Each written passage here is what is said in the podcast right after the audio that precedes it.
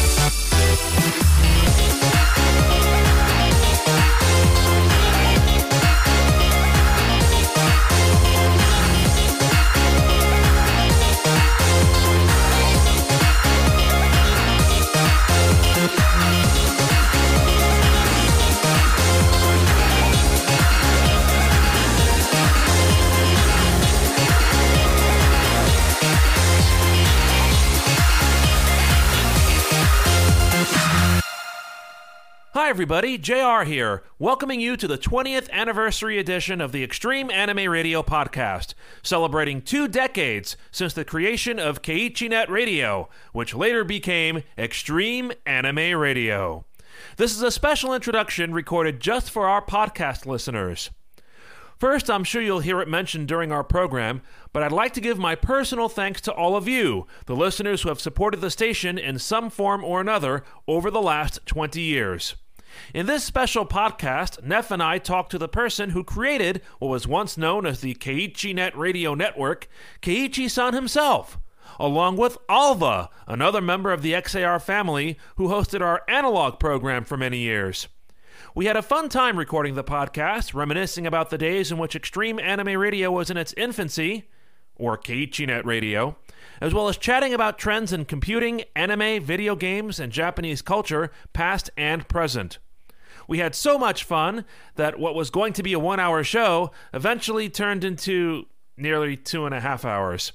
So, as a result, we've split this podcast into two parts. You're listening to part two. If you'd like to hear part one, please exit this stream now and search Anchor or whatever platform you use to stream our podcast for February 1st, 2021, part one. We hope you enjoy the rest of the Extreme Anime Radio Podcast 20th anniversary show. We'll pick up where we left off right after this commercial message. And We do one which is probably going to be um, Wednesday. Wednesday, we're probably going to do a game stream. Uh, we won't do anything after this, but um, Wednesday we'll probably do a game stream and then return with the Extreme Anime Radio podcast um, the following Wednesday at 8 p.m. Eastern. Um, but yeah, um, I would certainly like uh, to bring you guys back on uh, to sort of uh, continue reminiscing about the good old days. This has been a, a lot of fun tonight.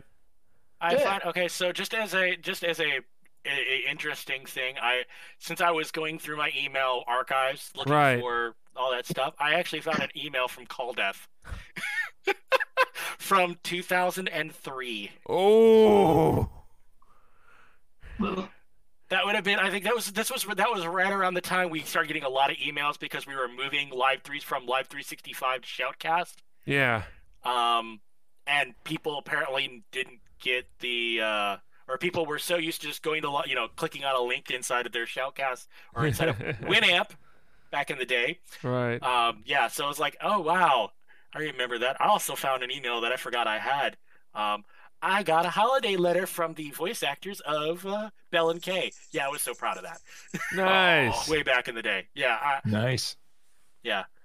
Mind you, it's the English voice actors who are Right. adorably cute. If you've ever, so for those of you who have actually seen Amigami Sama way back, you know the original voice actors, um, not the voice actors. I don't think they did the movie, if I remember correctly. This would have been back when the original OVA series, and that was what studio was that? Um, AnimEigo, I think. AnimEigo. Yeah. Right Anime, AnimEigo. Um, the voice actors for Bell and Kay were actually together. they were a couple, and it was like, it was like whenever you found that Genuine out, it was like 14 levels of awe and just Right. cuteness.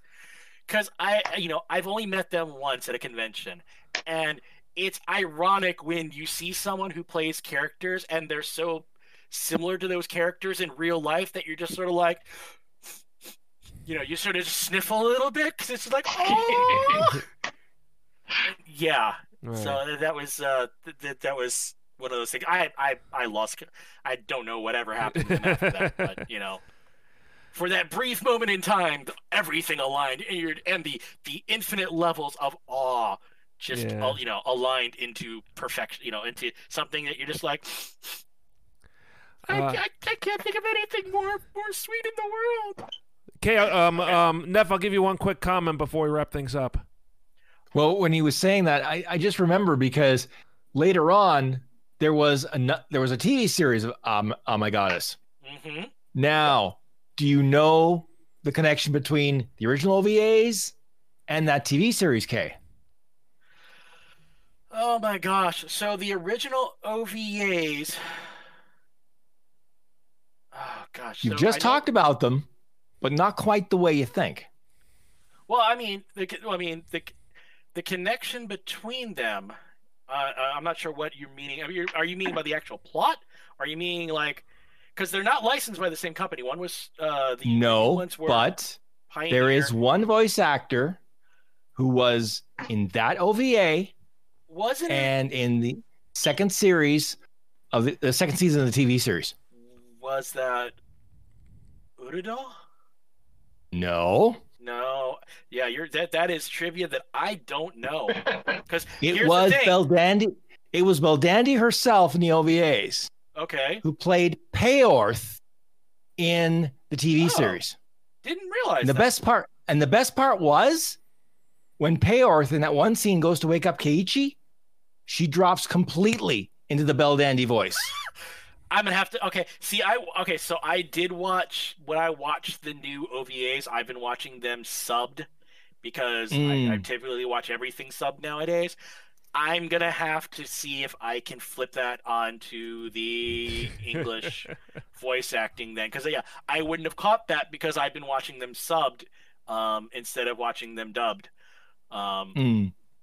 Somebody's just that's- go ahead. I'd say, and that was mostly because back in the AnimEigo days, you actually had some stubs that were sometimes as good as the originals. Like AnimEigo back in the day. So, and I, and I know Jay is probably like, like we're way over. What the heck are we doing? Quit talking. Um, but the the AnimEigo days, this would have been way back. AnimEigo as a studio is not. The studio is still there, but the anime company around them is not there anymore. Hmm. Um, but um, because I think they got bought out or they got taken over by Geneon. and we all know what happened to them. Yeah. Um, but um, AnimEigo, they actually have they have done they did oh my goddess they did um. I'm looking at a cell from the series, and this is making me sad that I can't remember. Urusei Yatsura? No, it's by the it, okay. So the manga is by the exact same uh, artist that did Amigami Sama, but in fact, Belldandy is the main character again. You're Oh under arrest. gosh. What's that? You're under arrest. YUA. Yes. Thank you. Um, Uh, um, they also had You're Under Arrest. they did um, that studio, even though it wasn't under AnimEigo, also did, which is why some of these voices end up sounding familiar, the Pioneer stuff back in the day as well. So the original Ron Ranma One Half cast, the original Tenchi Muyo cast. That was uh, Studio Dean, right? Uh, I think that, yeah, I think it was uh, Studio Dean and what was it? East Coast, East Coast something was the actual studio name. But yeah, it, they were both in the same place, which is why they had a lot of the same actors, if I remember correctly. No. I may be making now, mind you. Someone please feel free to fact check me. I could be totally wrong and misremembering this. Um, uh. All I remember is the Pioneer Studio and the people at the Pioneer Studio and the AnimEigo Studio used a lot of some of the sometimes same people. Right. Um, and their dubs were really, really, really good. And then shortly after both those studios sort of disappeared, we started getting some really, really awful dubs.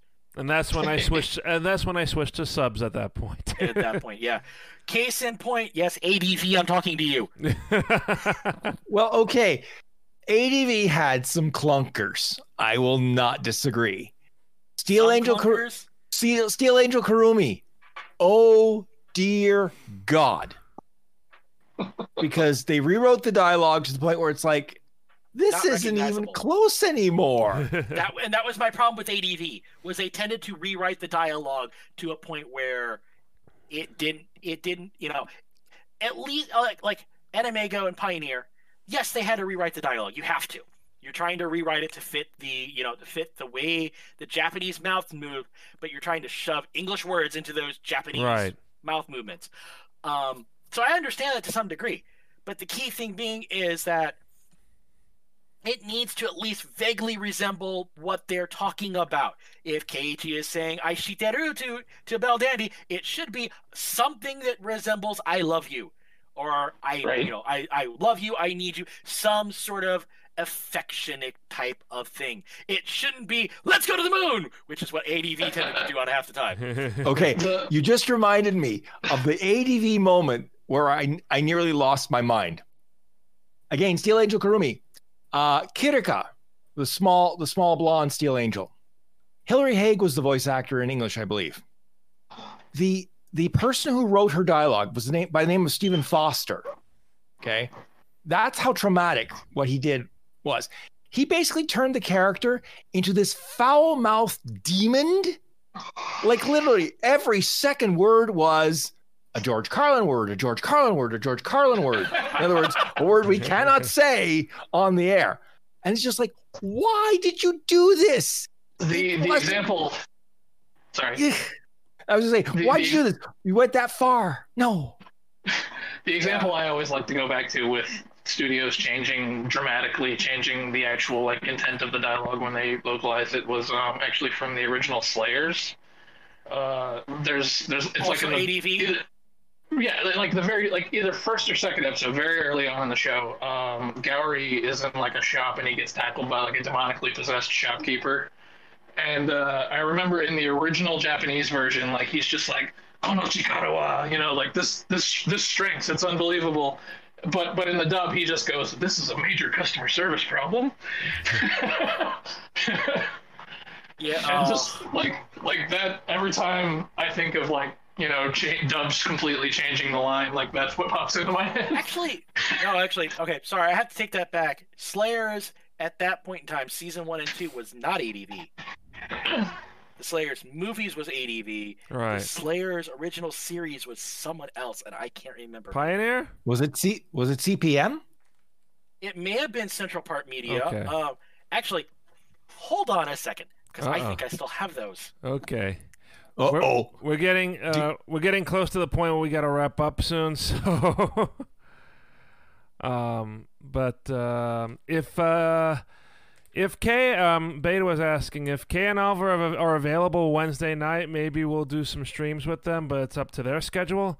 Um, but uh, we're probably not going to do any streams uh, after this because the hour's getting late. Uh, I'm also still a little sluggish uh, because my arm feels a little weird. Um, uh, full disclosure, I was um, blessed, I would say. Uh, I got the COVID vaccine yesterday. Um, nice. It's um, my the place where I work is a mass vaccination site, and um, New York State is now uh, making the offer of. My um, apologies. I do not have that anymore. Apparently, I have already digitized it, and uh, the DVDs is packed up and who knows where. Uh, but anyway, um, I was um, the state now is saying that uh, vaccination sites, uh, the employees who work there, uh, including myself, um, if the appointments are gone and there are extra doses available, to start vaccinating the employees so that the doses don't go to waste. So literally yesterday, I was the very last person that had a dose available before they closed up shop for the night at the racetrack. Nice. Nice. So you got the magic sixth dose, did you? something like that. but now I get to go back in um, in three weeks. But yeah, this morning I kind of woke up a little funny, strange. Uh, my arm is still sore from the injection. It still hurts a little bit. Uh, I'm sure it'll go away, and uh, I'm, you know, it's the ex- expectations of the body working with the COVID vaccine and everything. So um, yeah, I'll It'll be be at least two. It'll be at least two weeks before your superpowers manifest. Yeah, no, no, a month, a month, uh, because it's uh, what is it, two weeks before each of the shots propagates, basically. yeah, it takes it typically takes a little while for yeah your system to start reacting to it. Right. By the way, back on our previous conversations, the reason why I was I was curi- I was questioning it because I thought it was a different name, but it, it which it was, it was Software Sculptors, Software sculptors, which was a Wow. imprint of CPM. CPM. Yeah, Yep. Central Park Media. It was one of the Central Park Media. I, I forgot that Software Sculptors was one of their uh, imprint brands. wow. Sounds, Which, that- yes, for those of you who are wondering, back in the day, we had three company, four, four companies who had released uh, released uh, anime in the U.S. Right? You had Media Central blasters. Me- uh, Media Blast. Oh no, oh, that's one I forgot. You had Media Blaster. You U.S. Anime Park- Core. U.S. Yeah, that was one I do remember. Is U.S. Anime Core, Software Sculptor slash CPM, ADV, and then, you know, the one we always sing about. Boku wan wan watoshi no pioneer. And, and even though I don't like to recognize them, I guess Harmony Gold kind of counts. Uh, no, they don't. No, Harmony Gold. Harmony Gold did not adapt anime. Harmony Gold took it. That would be okay. Saying Harmony Gold adapt, uh, you know, was was a was a anime studio. Look, that was, Yeah, that was no. like saying Har- that was like saying you know Dr. Frankenstein gave, actually gave No. birth to a human child. Actually, you know, I, what I was gonna say was, that would be saying like the studio who did Power Rangers did Sentai shows. Fair enough. Fair enough. Yeah. No, they hacked apart an existing show, threw all their own crap in. Four, four different existing shows. Yeah, four. Yeah, exactly. Well, yeah. Well, the first Robotech was purely Macross, but then Right. everything beyond that was yeah. You had one that was like, that's not even Macross. Okay, I'll I'll get you again with another piece of trivia. Battle of the Planets. What studio did the in between stuff that they had to insert when they got rid of all the violence and all the stuff that would make the little kitties apparently, you know, keel over and die? No idea. Oh, I have no idea. Yeah. Never watched it. Yabba dabba doo. That was based on Hanna-Bar- Gatchaman, wasn't Hanna it? Barbera. Hanna Hanna Barbera. Yep.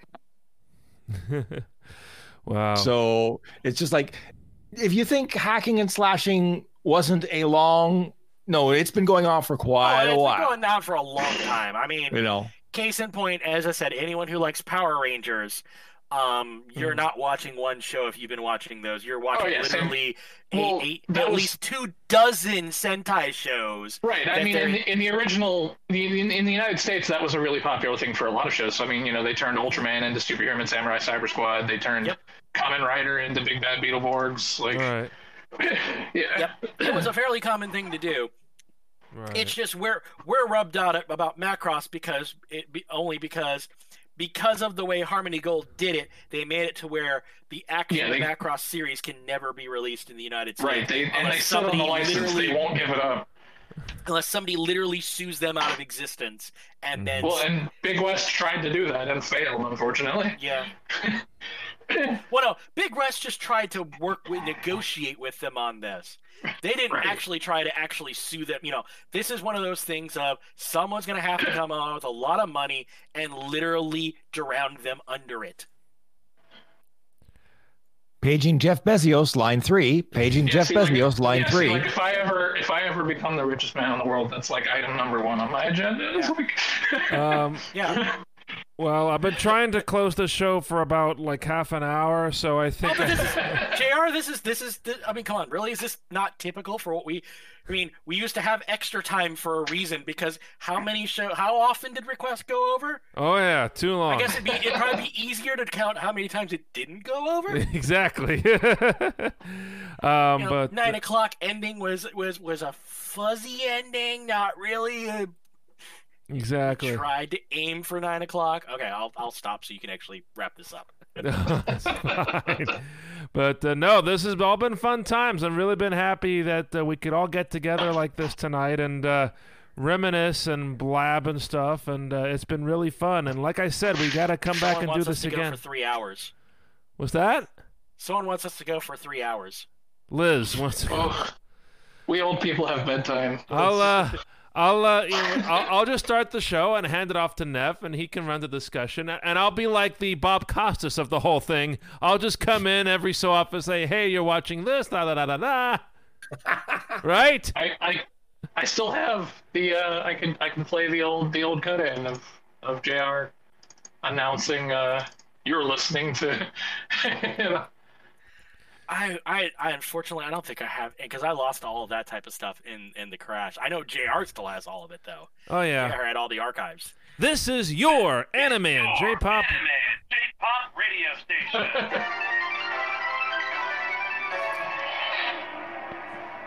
Extreme Anime Radio. KGNet EX squared. Okay. Wow, wow. I mean, uh, we, we one day if I can figure it out and maybe uh, hook some stuff up, maybe we have to go back into the archives and play some more of those bumpers. I'm about to say you probably could cut out all easily cut out all the music stuff out of the request Yes. show and do the With request the- show on it. Um, Actually, I still have somewhere around here a CD you sent me that we had done, we had sold very poorly. Um, we did try to sell. yeah, with uh, uh, request show. Uh, Request show best of one and two, Yeah. and I'm trying to remember. I saw those CDs not too long ago. I got it. I I think I've got it in one of my CD boxes. we'll have to bring them Uh, back definitely because that's not copyrighted material at all, No, except to none us. Of it should. but of that uh, should be. I mean, it, I mean, it's probably a lot of stuff that we probably wish was uh was lost in the ages, but uh yeah. I'll have to go back up and check myself. But uh, yeah, before we go, uh, anything else you'd like to say? I'll go around the horn again. Alva, anything you'd like to say to our listeners and viewers? uh, just you know thanks for the, the the people that would tune into the station in general and also particularly my show. I know I had a couple of regulars from back then that are in the chat tonight. Um, uh, Lyserg, aka Kami, and uh, um, Keldeth. Uh, those two in particular were always in the chat when I was doing my broadcast, so it's good to see them here, you know, in the chat for the Twitch stream. So hey guys, that's about Uh, it. this cannot end without karaoke. No, th- that will be a copyright violation. Yeah, it- see that that that that's that's how we get that's how we get get a mark on JR. Yeah, and, cannot do karaoke. I mean, We're, yeah, we're we cannot trying to do get karaoke. demonetized so that we can that's how you him get our- demonetized really quickly. yes. And speak... See, that's a, that's hilarious. That you know, that's like such a thing nowadays. It's like back then we were like, oh yeah, we'll just play all the music because we had a license for it. Nowadays it's like it's like you know, demonetization, demonetization. ah, I can't even. He say can't even speak. Demonetization is death. Something about demons. I don't know. You demons. So um so yeah uh demonetization and Kay always tripping up with his long words. Uh, that's a hallmark of extreme anime radio. Um and speaking of what he said um twitch uh i think we're up to like 46 followers or something like that we're only a few followers away from reaching 50 and Twitch affiliate status. So we could really appreciate all the help you guys could provide. Uh, word of mouth, tell everybody about Extreme Anime Radio on Twitch, twitch.tv forward slash Extreme Anime Radio, and click the like button. And then once we are able to start monetization, you'll be able to do subscriptions and whatnot and uh, really help the Twitch channel out. Um, Kay, uh, anything you'd like to say? Oh man. Um. Well, I mean, uh, how many times have I? I'm looking at it. I'm going like, how many times have I said what I'd probably say now? Because let's face it, it's not. This would not be the first time I've been. We've done we've done stuff like this, but uh, yeah, over the years, I mean, it's it it. I was always really shocked how many people had you know listened to us, and you know even still do listen through the podcast Right. you know that this was something you know and i i can remember when we first started doing this especially um you know when people would say that hey this is something that gets me through my day and i was always sort of blown away by that right. i mean you know when you're when you're setting up stuff like this it's not like you know i mean let's face it i was doing it because i just wanted to share music with my friends that's how this really all started right. is I had a bunch of music that my friends didn't have, and I wanted them to be able to hear my stuff. you know, hey, here's this here's this cool things I want to share it with you, and to see where it ended up over you know now 20 years worth of history um it's still very surprising the road that it traveled. Um and that road i mean it it was never an easy road either. I Mm. mean from you know originally we first started doing this um let's face it i learned more about licensing law than i ever wanted to ever learn Right. um and then you know people you know there's a lot of things that happen behind the scenes that a lot of people were not aware of um you know we had on again off again relationships with with some of the studios even Right. um, so many of you probably were never aware of this, but there was one point in time where we actually were getting advanced releases of Sony Music Japan music. And when I say advanced releases, I'm talking we got the album the albums came to me on a burned CD with the Sony Japan logo on it that they would send that literally had a printed label on the front of what the tracks were. And when I would look them up, they were still two months out from being released in Japan. wow. So, and then they brought that all on shore, and suddenly, you know, they were like, nope, we don't need help from all these radio stations. You know, and, and, that was, for the record, for those of you who are wondering, that was Tofu Records. And what happened Records. to Tofu Records? Disappeared off the planet. Released like four things and then disappeared. Japan for Sale Volume Four was one of them, right? Japan for sale. Yep, they had the the multiple Japan for sales. They released. Um, I want to say they also released. Um, let's see here. Um, I think one three albums that were not Japan for sale. hmm Um, Japan for sale were yeah were the three were the were the were the four big ones, and then they had I think a couple others. Mm-hmm. For those of you who wonder, um, Tofu Records was actually a subsidiary of Sony Music Japan, by the way. Um, that was a U.S. subsidiary they set up when they started seeing the number of Japanese stations that were coming on here and going, there might be a market here. Mhm. And then they, of course, brought. Problem was is they brought Sony U.S. people to manage the Japan music and well, you know, U.S. music industry. That you just think about how that is, and that's all it is. And no, we did not have cl- clout at all. By the way, Mhm. they were just nice enough to send us stuff because they were like, oh hey, you know. These people want to, pr- you know, promote our music in the United States for free. The least we can do is give them the music. right. And that was and that was a big uh, that was a big time uh, around the time a- when the station uh, came out, where you know J-pop was making this wave like a, a long Yep. time before K-pop made Yep. its wave. I mean, you had uh, L'Arc-en-Ciel playing at uh, in Maryland, right? Yeah, uh, that was so. With that, the first album we got from that, that would have been um, when just as Gundam Seed was hitting the U.S. because the first album we got was TM Revolution's album that included Invoke on it. Now, Invoke had been out when we got that because, of course, it had been out because the anime had been out right. but the actual rec it only it only had come out as a single in Japan, where we were actually playing the whole album. Mm. Um, but it was yeah, it was um, and it was interesting. I said it was it, it was it was a really weird time, but you know, going back to sort of what I was saying before, Right. the fact that people listened to us and actually cared about what we were doing. You know, our you know the craft that we were putting together, the product we were putting out there. Yes, we you know I say product quote unquote, but it's you know it's still technically a product.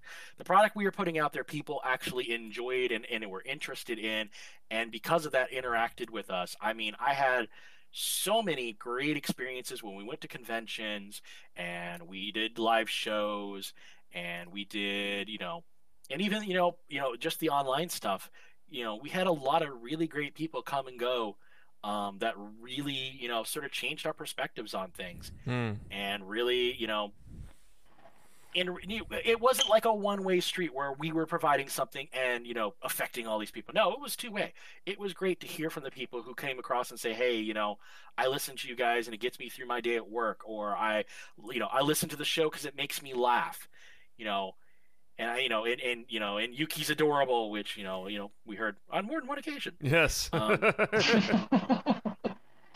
And hippo, hippo, hippo, hippo, hippo, hippo, hippo, yes. hippo, hippo. I Yeah. want a hippopotamus For for Christmas. Christmas.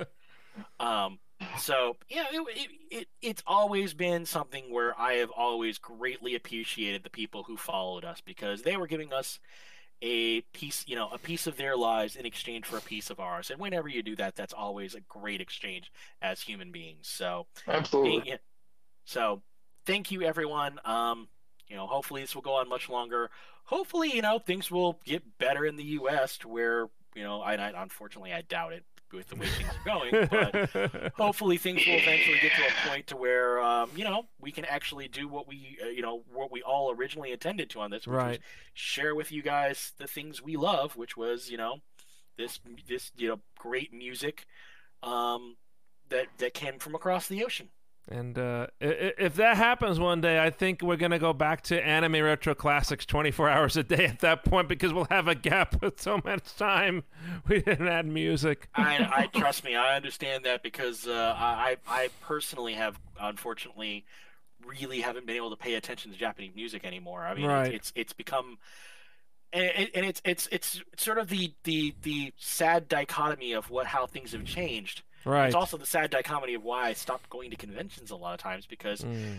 we've now hit that because back when I started, you know, let's face it, the first time, one of my first experiences going to conventions and what I loved about them that sort of disappeared. First time I went to, to this would have been Anime Fest. This would have been 2000 or 2001. Um, and I went to this convention. Now, this was a convention for those of you who, you know, this is going to probably sound like a shocking number to a lot of you. Um, there was 256 people at that convention. Now, just think about that for a second. 256. and when, you know, I was walking through the convention and happened to come across a philosophical discussion of Ranma one half. That was with 10 or 15 people sitting at a round table, literally having a edu- you know, having like a theoretical discussion on Ranma one half and the implications of it mm-hmm. and it was like that was one of those things where it's like this is why I like the anime culture at the time because Mm. it was diverse. You had you know you had people who had all different likes and all different types of backgrounds coming together because of one thing. And unfortunately, you know, for me being an older, you know, older fan, a lot of that because of the sheer amount of it nowadays. And and, and back then also you also had and and I know people are going to be like, "Oh, it's so much better now because you can get it at its drop of hat." But that's actually it, it that actually sort of reinforces my argument that because it was so hard to get back then, you actually had a better the better stuff floated to the top. Where today you have so much of it out there. Yeah, no, I definitely know what you mean. Like you, the effort you had to go through to really get your hands on the good stuff back then meant that you know it had to be really good. Heavily, it had to be heavily promoted to really you know Yeah. get that far. You know, Yeah, which We're- yeah, which nowadays, you know, I can see in any given season that there's 200 different series being released across Netflix and anim- uh, Amazon and Hulu and whatever. Crunchyroll. Uh, yeah, Crunchyroll and um, f- um, Funimation's platform. You know, it, it, it, it, you know, it's like, oh, I want to see the latest. You know, I want to see the new series that's coming out in Japan. Okay, let's go watch it on Crunchyroll. It just came out yesterday. Right. That They're doing simuldubs. they're, yeah, they're doing si- yeah, exactly. Where it's been dubbed in advance already, and you know, and and and while it's not a bad thing, it what it does mean is that there's not this critical mass that says, hey, you know, like case in point, when Shoujo Kakumei Utena first hit fan subs in the scene, you know, first hit fan subs back in the day. Now, many of you don't know what Shoujo Kakumei Utena probably is. If you haven't ever seen it, please go see it. Please watch it.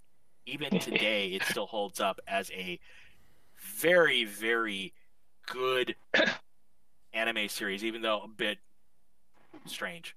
Um, I, I but the best- remember sitting at a buddy's house at like four in the morning watching the dubbed version of that. Just like, do you know? Do you know? Have you heard the news? Like that line still pops into my head to this day.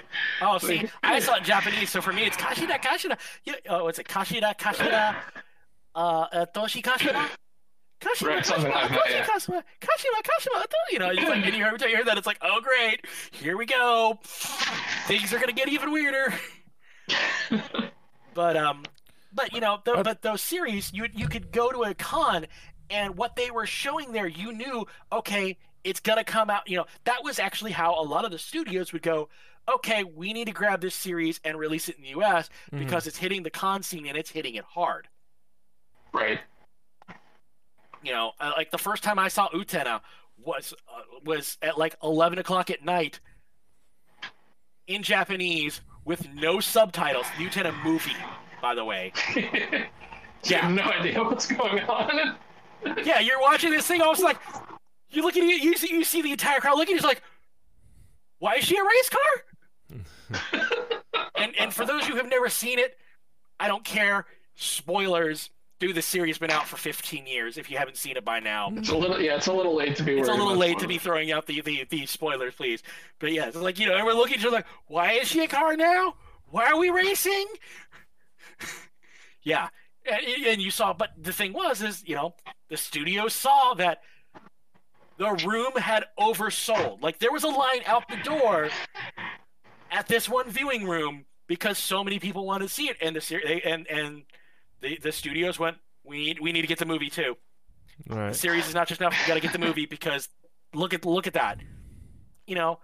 And now, yeah, nowadays I couldn't tell you what's what's anime's good or not because there's 200 series coming out. There's no way I could easily be able to. You know, you have to depend on once again other people going, "Oh, this is great," and it's like, well, I don't even know who you are, because Right. everyone, in you know, because it's just it's difficult. It's become very difficult to, to to get the wheat from the chaff, I guess. The, is what I'm the, the ubiquitous song from Utena, I think it goes Zetai Unme Moku Shiroku. Shiroku. Yep, yep. Yep. The dueling song. What are we doing? What are we doing? So, ironically enough, okay, I, ironically enough, one of the years I was at A-Kon, we actually were we had an Utena cast. The elevators at A-Kon had gone out. Hmm.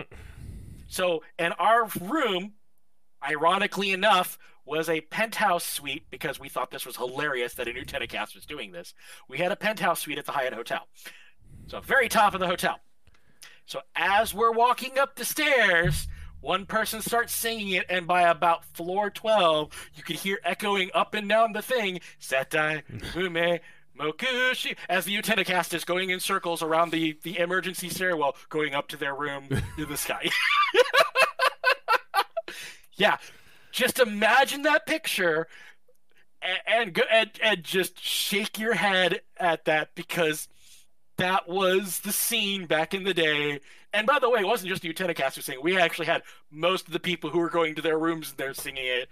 But then they finally realized why they were seeing it as we came by and they see an entire Utena cast come walking by. They're just like, oh my god, how did we end up in this? yeah.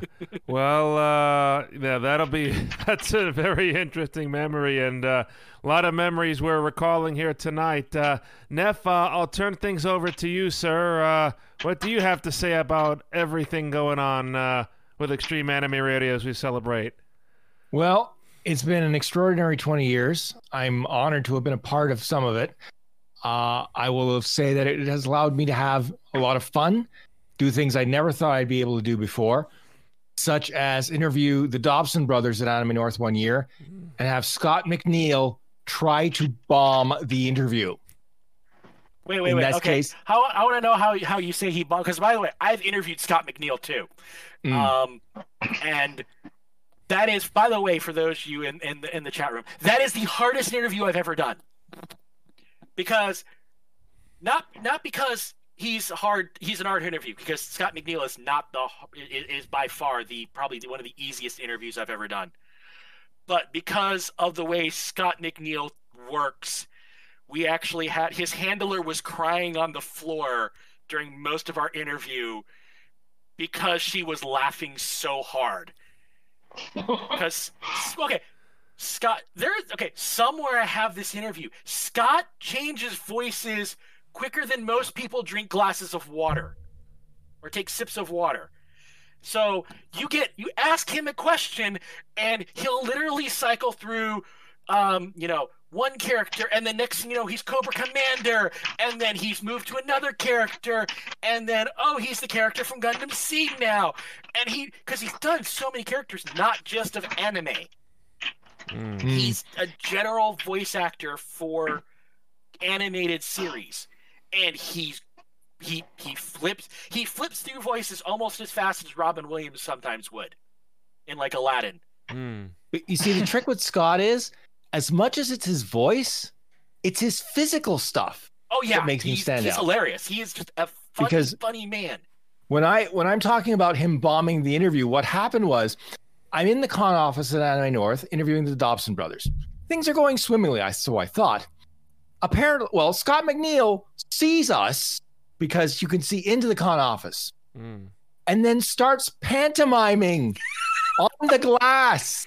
You know, sliding down the glass with his shirt open and saying things that never made it to air. Thank God, because I think JR would have shot me on sight after that. It was just like, oh, That that that yep, that sounds like Scott. That yeah. absolutely sounds like Scott. Um, yeah, luckily I didn't have any video. Um, but when we interviewed him, I I, I had to cut like. Luckily, I, I you know I I I post mixed it so I could cut out a lot of my laughing because we got we were supposed to have five minutes with him, but like 15 minutes later, where like his handler was like, Scott, we we need to go. We we need to go. That's how I feel right now, anyway. But go on. I can stop, but I, I will just say that Scott is a very. I, I understand where you're coming from, having met Scott and having interviewed him as well. He is a a very very funny, funny, very just generically fun to be around human being. Right. I Definitely. I can remember some of the other very quickly the interviews, uh, highlight interviews we've had. I think J. Michael Tatum with Neff, um, Koda Kumi with uh, Yuki and uh, Kay. Um, yeah, I, I enjoyed meeting her. She was a sweet, sweet person. Um, some of the That's people from ADV, um, me that I interviewed at a con in Jersey. So we've had some very good interviews.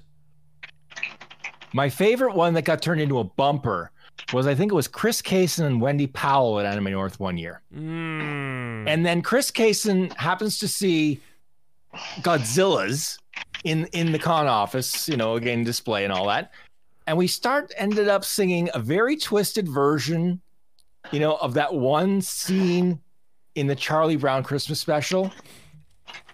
It, it just it, it was magical and I'm so glad that after the con I came home, I listened to it again and I said, okay, this is gold. And it ended up being a Christmas bumper for many years after that. That's it, yeah. God. but yeah, there uh, was, and we, then we, we got lucky. There have been I I will have to say in the years of doing this this this station when I was running it, we got lucky and we got to meet some people that I don't think we would have ever been able to meet in person. Um, I mean, I didn't get an interview with them just because it was so tough to do, but we did get to sit in on a a session uh, with the artists that did. Um, uh, oh come on, dang it! My brain is slipping past me. Serial Experiments Lain. okay. Um, and he was awesome. He is he dude. That man is a dude. I have never seen a bigger bigger Apple fan in my entire life. He, he would come to convention. Look, dude, his main reason to coming to cons, he would come to conventions. This one in particular, he'd come to Anime Fest because he was friends with them. But also, every year Apple released a new product because it would release in the U.S. first. He would he would schedule himself to come to that convention, and then go to the Apple store and buy all the Apple products, and then bring him back home with him. it's like Why? okay, why guys, not? Mhm. exactly. I was like, I was like, okay, that that that is a completely legit reason for doing this, but your your motives are a little suspect here, dude. Just a little. But we got to meet. We got to meet him. Mhm. Um, I we got to meet. I didn't get to interview her unfortunately because they were uh, they just they could not get it done. But I got to see. Um, oh my gosh, brain brain my brain is not working this evening. um, singer from S that did a lot of the Escaflowne stuff is linked to um. Megumi Hayashibara? No, not how not how uh, Habashi Megumi. I wish. Um, no, she never came to the U.S. Sakamoto Um, Maya. Maya Sakamoto.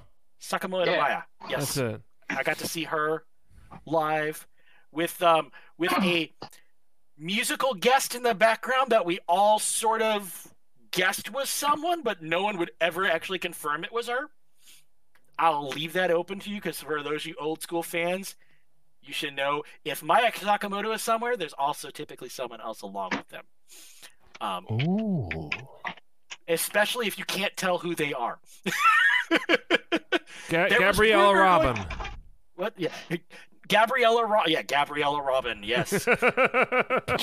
there was lots of rumors during that convention that a particular per- a, a, a particular uh, Yoko of the Kano variety might have been at that convention, but no one was able to confirm nor deny that rumor. Mm. Um, got to meet Koda Kumi twice. Mhm. Um, she was pretty awesome. Um, I got to meet High and Mighty Color. Um, got to meet. I didn't get. We I think we had an interview with High and Mighty Color. Mhm. Um, though that one was just that was a very odd one because they're they're they're not used to English. Right. They felt they were. It was one of those things like the first time. It's always interesting with Japanese with Japanese artists when they come to the U.S.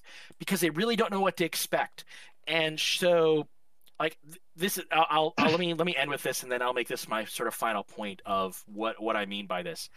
Um, in concerts in Japan, for those who've actually seen a concert in Japan, there's typically not a lot of yelling or screaming unless it's a rock concert. Certain rock concerts that are exception to that rule Right. um, visual K bands, things like that. You know, if you if you if you're a follower of X Japan and have watched their live shows, that's not what I'm talking about. I'm talking about like Maya Sakamoto concerts, things like that, where the crowd is typically, you know, it's more almost like watching a musical and that Right. you don't say anything. They clap politely at the end of songs and Right. things like that. Now that has changed. I have noticed watching song, you know, watching live stuff that's more recent. That seems to be going away. Like I've seen some concerts, some live concerts from the last like two or three years, and it seems like the cl- the crowds are starting to become a little bit more like American crowds. Mm. Um, not totally, but they're much more loud, even during the songs. Like there's a more, way more cheering than you used to see. But anyways, um, why I wanted to say that is because when these artists come to the U.S., they really don't know what to expect, and where this becomes interesting is when you see an artist. Like I got to see the the, the prime example I'm talking about here is Koda Kumi Mm. who um the couple times I met her, the first time I met her, it was just her and they they uh, Avex did not send a whole entourage with you. They said her, a translator, and a handler, and so Right. she was, you know, she was absolutely a, a pleasure to talk to. Mhm. Um, you know, she was, you know, really didn't have, you know, because you didn't have Avex. Because for those of you also who don't know much about the music industry in Japan, Avex is like, you know, giant Godzilla standing over artist. They they they are notorious, notorious for make micromanaging every one of their idols Mm. and I do say idols in the most realistic term because even if they're an artist, you know, like you know, Koda Kumi is is, is an Avex artist. Um, you had Hamasaki uh, uh, uh, Ayumi, they really manage it's less about it's not like US market where it's like okay the the label is here to put together an album for you and sell that album and do some promotional and then you go on tour and that's where you actually make your money. Mm. In Japan, especially like with Avex and with most of the labels, you are an employee of Avex. Right. So they, you know, it's not just they help you with, you know, they bring in people to help you write, they bring in people to help you with the song. They also manage your day to day life because you are the product. Right. You know, so your relationships for other people are monitored. How you, you know, how you present yourself when you go out is typically closely monitored, and you there are rules and things about what you can and cannot do. At, you know, you know. Now, once you get big enough, you're able to break out of that mold and sort of be able to do some of your own thing. But that's a high bar to reach. Right. And so when we met Koda Kumi, it was you know very interesting the first time we saw her when Avex wasn't standing over her. Now, mind you, when we saw her the first time, was this was Anna, this was um, Ushicon, Ushicon. and so she had just performed the night before, and there was a it was a small room. And when I say small room, I'm talking for most conferences, what you take two of your standard panel rooms and put those together. They had her doing a live show in. Wow. Stand, so it was standing room only. She had a corner of an area. She didn't have a band. She was doing everything. She was doing all karaoke. Mm-hmm. Um, and but you know, think about that sort of environment and you know that club style environment and an American crowd, and what's going to happen? Mm-hmm. You're going to get blasted off the stage. You know that that energy from the cl- crowd is going to literally almost knock you over. And you know, she showed the next day because she was absolutely glowing the next day. I mean, Mm-hmm. you know, like it, like like it was, you know, it was one of those things. Just like wow. We then saw her again at OniCon. I think it was OniCon. It was one of the Houston conventions, and this was not more than six months later. Mm-hmm. But they had her in a arena style ballroom performing, and so giant stage. She had all her dancers. She had a backup band this time. Avex had really brought the whole production. You know, brought the whole production. Crowd Mm. was dead, silent because it. Well, here's the problem. Because once again, think about when you look at venues. If you have a crowd that's sitting on chairs in a nice spaced out environment, they're gonna do typical to your Japanese crowd, right? They're gonna be very quiet during the songs, and afterward they're gonna, you know, clap and cheer after that, and then at you know, and then Right. when we had interviewed her, or we we didn't get to interview her exclusively. It was it was a uh, a, a press gaggle. Right. Um, she had mentioned during that that one of her songs that she really loved that she did as part of uh, Final Fantasy uh, the Final Fantasy things was Sen no Kotoba. Thousand Mm. word. Right. The the for those of you who have never heard who who've only heard the English version, it's called A Thousand Words in English. It was sung by a different artist on the American release of Final Fantasy X.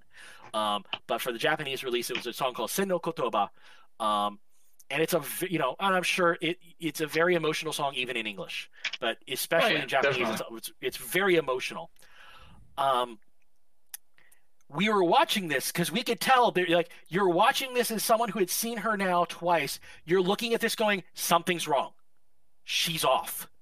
And for an Avex artist to be off is big. Mm. That is that it never happens. You know, once again, this is a professional idol. This is really at that point in time you're talking professional idol. Um and so we watched and we're like, okay, eventually she's going to sing Sen no Kotoba because it's one of her two biggest it's one of her two biggest songs in the US. You know, cuz Final Fantasy 10-2. Right. Thank you for correcting me. It was Yeah, it was 10-2 that- that had her stop. There was that and, and that and Real Emotion were like Re- both huge Yep. for Real yeah. Emotion and yeah, Real Emotion and Sen no Kotoba are her two biggest songs. She had already done Real Emotion and it was all right. Um, you know, now part of it also is, you know, once again, we have a backup band of dancers. It sort of gets a little weird too. Right. But she sang, started singing Sen no Kotoba. She screwed the song up. She reversed the she. Well, when I say she screwed it up, she reversed two of the. Um, so you have, you know, The lyrics. uh, refrain one, chorus, refrain two, chorus, refrain three, right? mm. She swapped refrain two and refrain three and sang them backwards. So she sang refrain one, then refrain three, then refrain two, Mm. And her voice started to crack during the song too. Mm-hmm. After that song, she left the stage. Wow. There was there was a you know there was she left the stage and you thought okay the show's over, you know, or you th- you wait for an encore, and the crowd was sort of cheering for one, and then the lights house house lights came on. She never came back out. Oh, jeez. The next day, um, during the press gaggle, she was not answering any questions. Her Avex representative was. Wow. That's what, and that's that's the interesting cultural insight when you get to the then and, and from and, and that's the worst part is it's from a from a viewer perspective you don't know what happened Mhm. you're just like wow that ended quickly Right. but because you have you know that little bit of insight that you can get from that seeing a little just a little bit into that into that artist's soul Mm-hmm. to be able to see that and go she's not okay right now Right. because of the experience she's had the first time around where the crowd was literally you know once again club style cloud the crowd was absolutely just the, the, the room was blowing up at the seams you know that was one of those experiences where like thank god i had a press pass because i wouldn't have gotten that room otherwise we Wow. actually had a we actually had a press area a literally a small little section um, that was specifically for press um, that was literally like five seats on a raised platform so it's really awesome we actually got to see over the crowd towards her Mm. um, That's cool. and on and on that other show, we actually were front row in front of the speakers. Always a great place to be. Mm. I say that with lots of sarcasm because being in front of the speakers, even in front row, is never where you want to be, no. unless you have like major earplugs. But Real dichotomy that- for sure. yeah, but um, it's it's those type of things that are are experiences that you just never really get to see as and and it's insight like that. I I loved trying to bring back to people Mm-hmm. because you know people forget that the these artists out there especially when you talk about your J, major j-pop idols they're humans they're Mm. people and they come with expectations and when those expectations don't happen they're going to react just the same way anyone else does regardless how much how polished they are Right. um, and i actually felt i actually felt when i saw that i actually felt really heartbroken for her because Mhm. the first time she was out there, she came across as a really, really nice person. And that second day, they had her in. uh, She did speak a couple times, but they had her in such damage control mode. You you can tell when a person is being robotic right. and being just deliberately cold.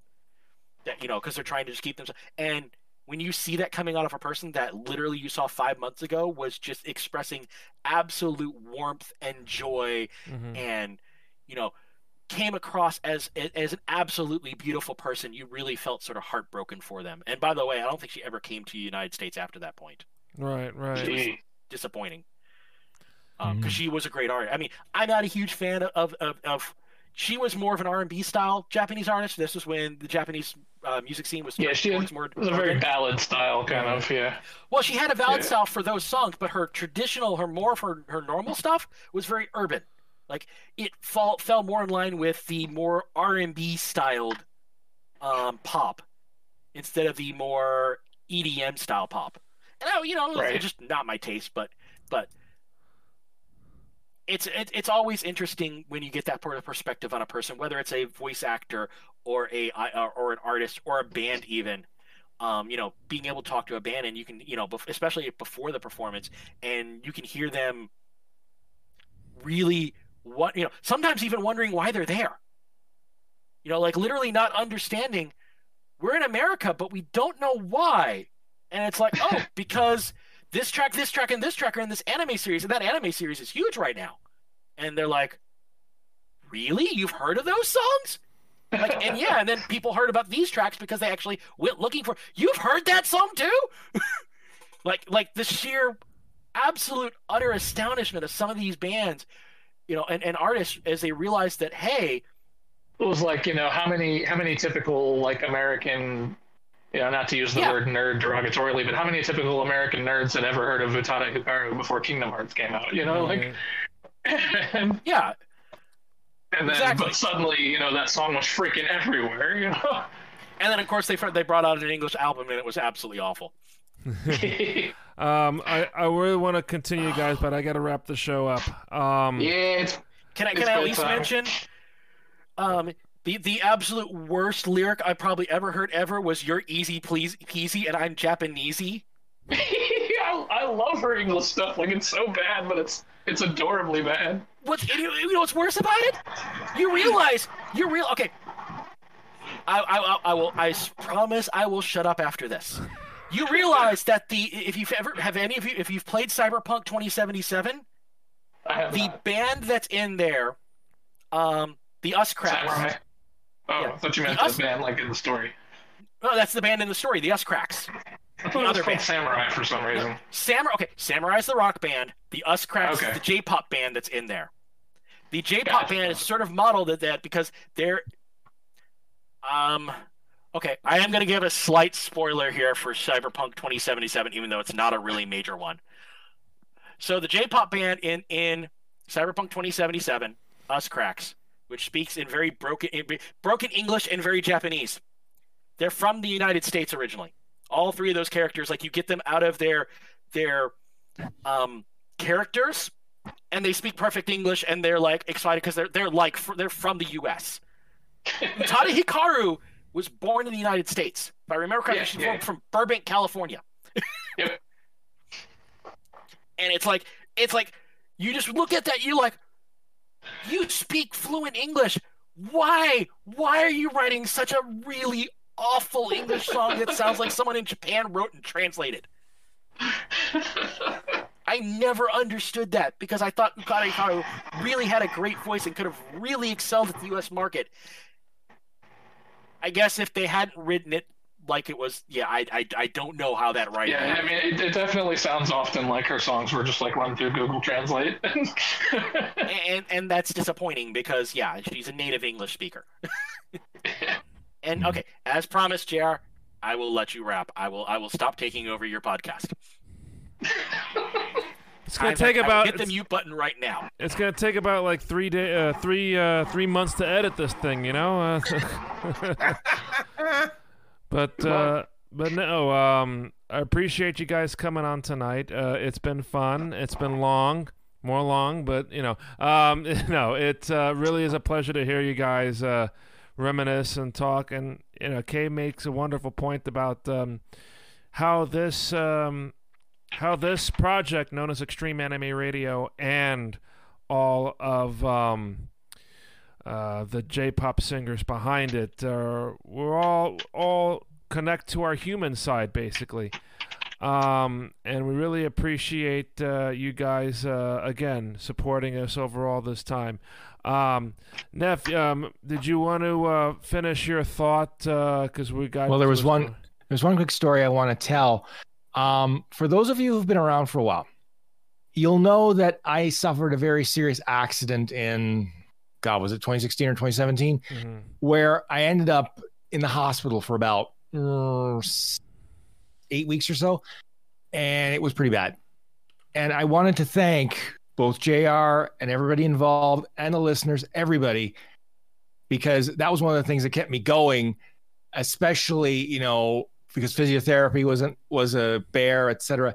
And that's why when I came back, I came back the way I did because I was like, look, you guys stuck by me, I'm gonna stick by you. And that's why I stick with this and I stick with the station, I stick with JR. And like I said, you guys are, for lack of a better term, my family. I appreciate you and thank you. So when Def is saying it- it's not actually the time I went up and visited him in Canada. No, no, no, I was in one piece back then. I was in one piece back then. I'm joking. I'm being very facetious about that. That's all. Yeah. Um, yep, Extreme Anime Radio uh, has been a part of my life for as long as I've been involved. Uh, we've had uh, ups and downs, connections and disconnections, and reunions and breakups, and all sorts of things happening. Um, but uh, it's certainly happy and an honor that we have reached this point here um, and we can hopefully continue on, as people say in the chat room, for another 20 years. Uh, and I thank Neff for his uh, kind words and his friendship uh, through thick and thin. Um, so uh, I will spare you the uh, the closing commentary, Neff. And I'll say to everybody if you have any questions or concerns or compliments or complaints about Extreme Anime Radio, um, Keep them to yourself. No, sorry, I'm sorry. Wait, no. or you could, or you, we could just talk for another two hours, or we could. You know, like what we're doing. You can go yourself. I'll let Jr. add a uh, add a bleep in there in, in post. Yeah, we'll do that. Um, oh, we have a we have a few of those sound effects. Yeah. Uh, email extremeanimeradio at gmail.com. Uh, our podcast, which will be available sometime in August at anchor.fm forward slash anime radio with that new squiggly line logo. Um, all of our links to social media are at linktree, L-A-N-K-T-R dot E-E forward slash anime radio. And you'll find links there to our social media outlets on Facebook, on Twitter, on Instagram and Extreme Anime Radio on Discord. We have a Discord server, and we hope you guys will check that out. Um, and again, um, we will probably come back uh, with a game stream, not a podcast, but a game stream this coming Wednesday night. Um, and then the following Wednesday, we'll come back to the podcast um, at 8 p.m. Eastern. We might also schedule a few more gaming streams in the interim. Uh, I know that uh, people want to see us uh, play some more, uh, maybe some Jackbox, so maybe we'll do that in the next stream, but we'll see what happens. Um, please follow us on social media for all the latest information. Next Um, week on Extreme Anime Radio, Jr. gets horribly uh, scarred by being forced to play a Yuri uh, video game. Oh, I can I can recommend one if you guys need recommendations. s- um, That would have been uh, nearly uh, as funny if I hadn't actually seen JR's reaction to that. like there was On- actually a physical there was a physical reaction to that. on that um, on that gravitation note, for um, for Neff and for Alva and for that guy in Texas, Keiichi-san. Wait I'm a second. Hey JR, gravitation's the opposite side. Well, it's close enough. Come on. no, it's not close enough. There's, There's a there's a very Ocean, big difference between Atlantic those two things. Dude,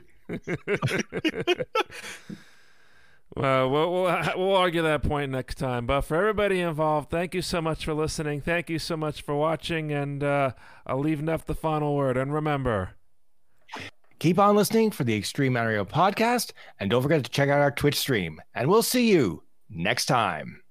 thanks You're on everybody. KTNet EX squared Extreme Anime Radio. Loud I can still do the voice. Then the slam noise. I don't have That the slam. that Yeah, I don't have trying- the slam That was me noise. trying to do the slam noise. I was like, Have a good night, guys.